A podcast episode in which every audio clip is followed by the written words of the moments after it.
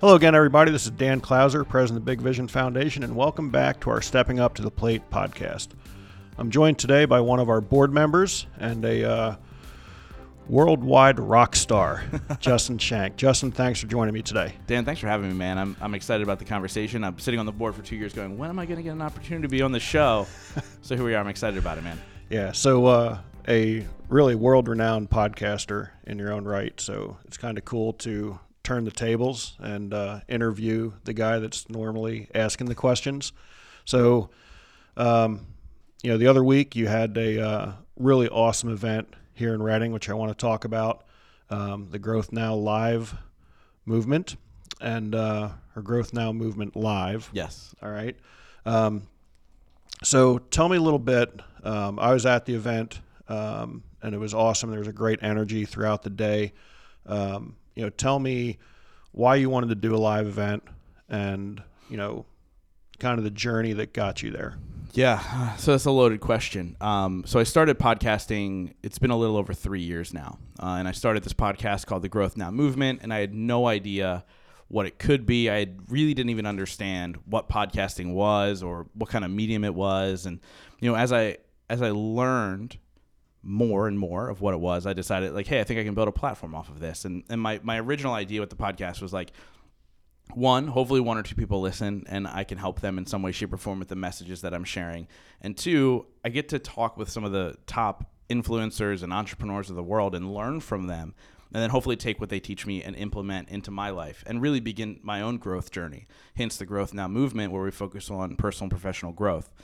And I realized, you know, after the first two years, every, you know, the traction started to pick up. People started listening all over the world. Um, and, you know, I, I started to kind of make an imprint in a lot of people. And I was like, well, I got the growth part down. I've been growing as a person. People reach out to me all the time saying, wow, because of this show, I've learned and I've grown. And I was like, but how do I really create a movement?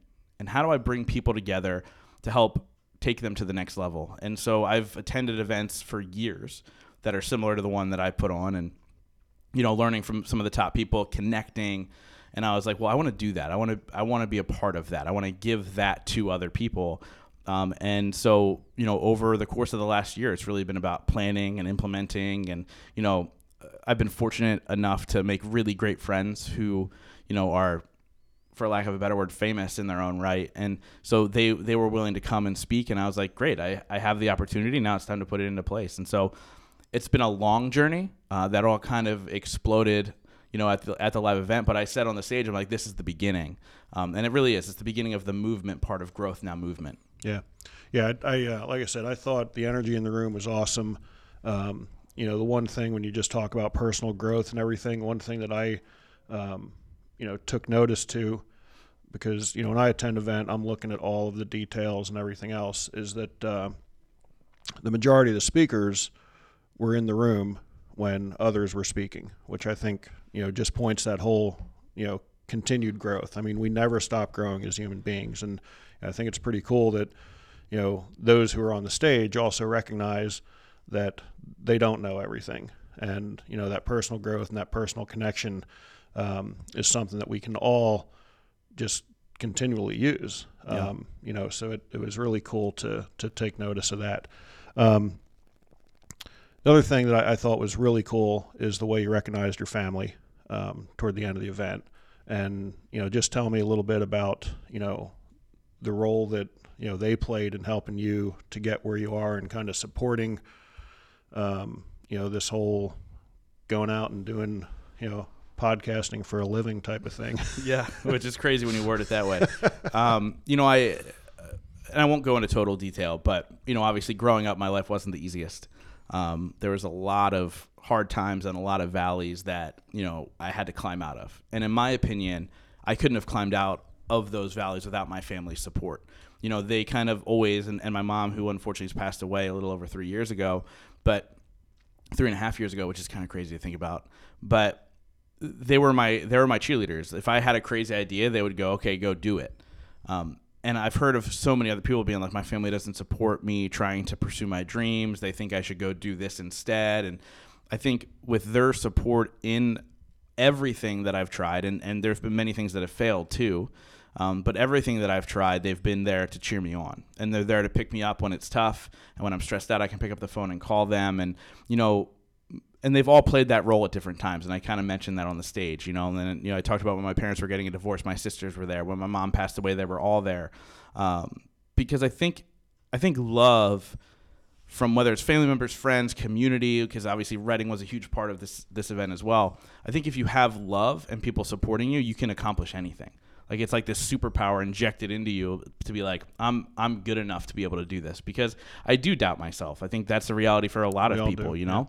Um, and so yeah, I mean they were without the family that I had, be, and because of what I went through, like none of this would have happened. Yeah, no, and I can relate to that a lot because I think it's cool. Um, you know, your first speaker the day was Terry Weaver, and he said about um, you know you should be surrounding yourself with people who, instead of saying why, say why not. And uh, you know, with my mom, who again unfortunately is not with us anymore, when I first you know came up with the idea of writing a book, um, like she was the first one who was like, yeah, do it. You know, what are you waiting for? Um, where a lot of other people you talk to are like, ah, you know, you, you would write a book. What would you want to write a book for? Um, you know, so again, having that, you know, support is is really huge.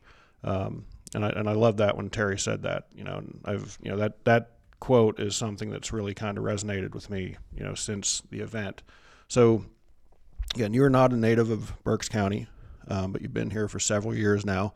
Why was it important to you to have this event in Reading and Berks County? Because it really is more of a quote unquote big city event. What uh, you know, what I just witnessed. Yeah, I mean, it would have been a lot easier if it was in a big city. Like that that wasn't the thing. It wasn't like, oh, I'll do it at home and it'll be really easy. If I did it in Philly, it would have been a lot easier, just logistically. Um, but I moved to Reading 15 years ago, so my whole adult life has been in Reading. I was 19 years old, just about to turn 20. Um, it actually, I think it was it was 15 years next month, um, and so uh, when I first moved here, I was supposed to live here for six months, and now here I am 15 years later, and I'm still here. It like sucked me in, right? Um, but what I fell in love with are the people that you don't hear from that much.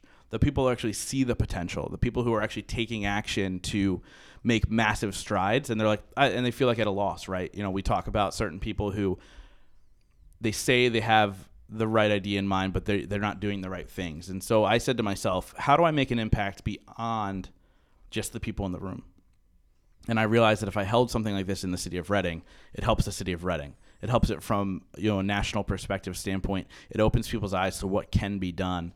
Um, and you know, uh, I jokingly say when I speak on stage that if there was a senior superlative in high school for least likely to succeed, it would be me. and I think when if I was when I was 15, 16 years old, people would look at me and be like, "You've got no shot, kid," because of what was going on in my life with my dad being in jail at the time and my mom and the opioid addiction. I think they would look at me and say, "You've got no shot," and I, and I feel bad for you. And I think a lot of people look at Reading because of the public perception of this city and they say, you've got no shot. And I just want to be a part of the proof that you do have a shot. You do have a shot. Yeah, there's people. People came from Canada, and actually, there's a third. There's now a third person who bought a ticket from from Canada already for next year who wasn't here this year, and so it's not about the location. It's about the story we tell ourselves. Um, and I believe if one person makes the step, and it, and I just happened to be the catalyst for it, but I took the step, and everybody else was able to rally around and support that, and I really believe that Reading can have an amazing future, can be a place where entrepreneurs and forward thinkers come to live, work, and play.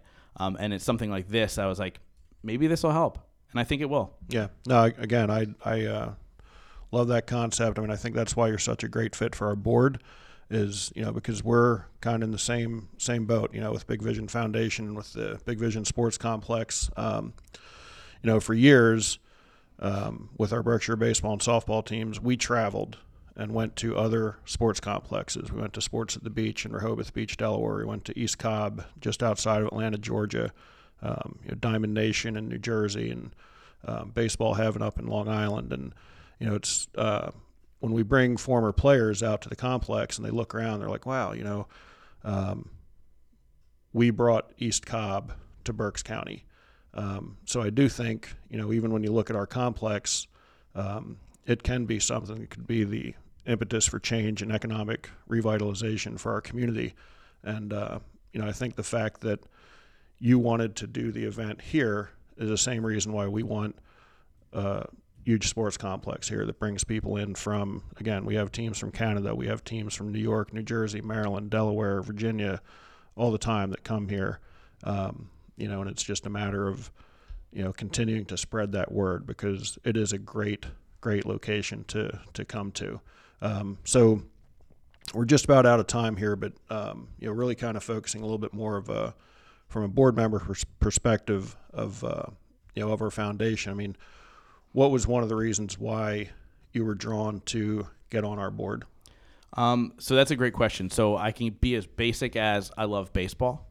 Like my whole life, I've loved baseball. I played until I broke my second hip and then couldn't play anymore. Um, but I still love the sport now. But the reality is, you're using the sport to create something bigger. And it's never about the vehicle, right? It's about the outcome. And it's not just about Big Vision's not just about baseball and soccer and softball. It's about the vision beyond that. What's team sports do for you? And then how does that impact community and how does that impact the world? And I think for me that was the big draw but to be like, look, they're they're they're using a vehicle that's not ordinary to change perspective on a human being to then change the world. And I was like, I want to be a part of that. And with without a doubt, again, being in line with my vision and your vision, it just made sense um, because it's so much bigger than baseball. It's about community, um, and we have the tools to do it. And you know, obviously, with the right support, we'll knock it out of the park. Awesome, love that. Um, thanks for joining me, and uh, as always, check us out at bigvisionfoundation.org. Justin, a little shout out if you can uh, let people know how to listen to your podcasts, uh, the link and all that stuff to check those out. Yeah, wherever you listen to this podcast, just search Growth Now Movement. It'll be there. Click the subscribe button. I appreciate it. I've, there's like 280 something episodes or something like that, so they can check that out.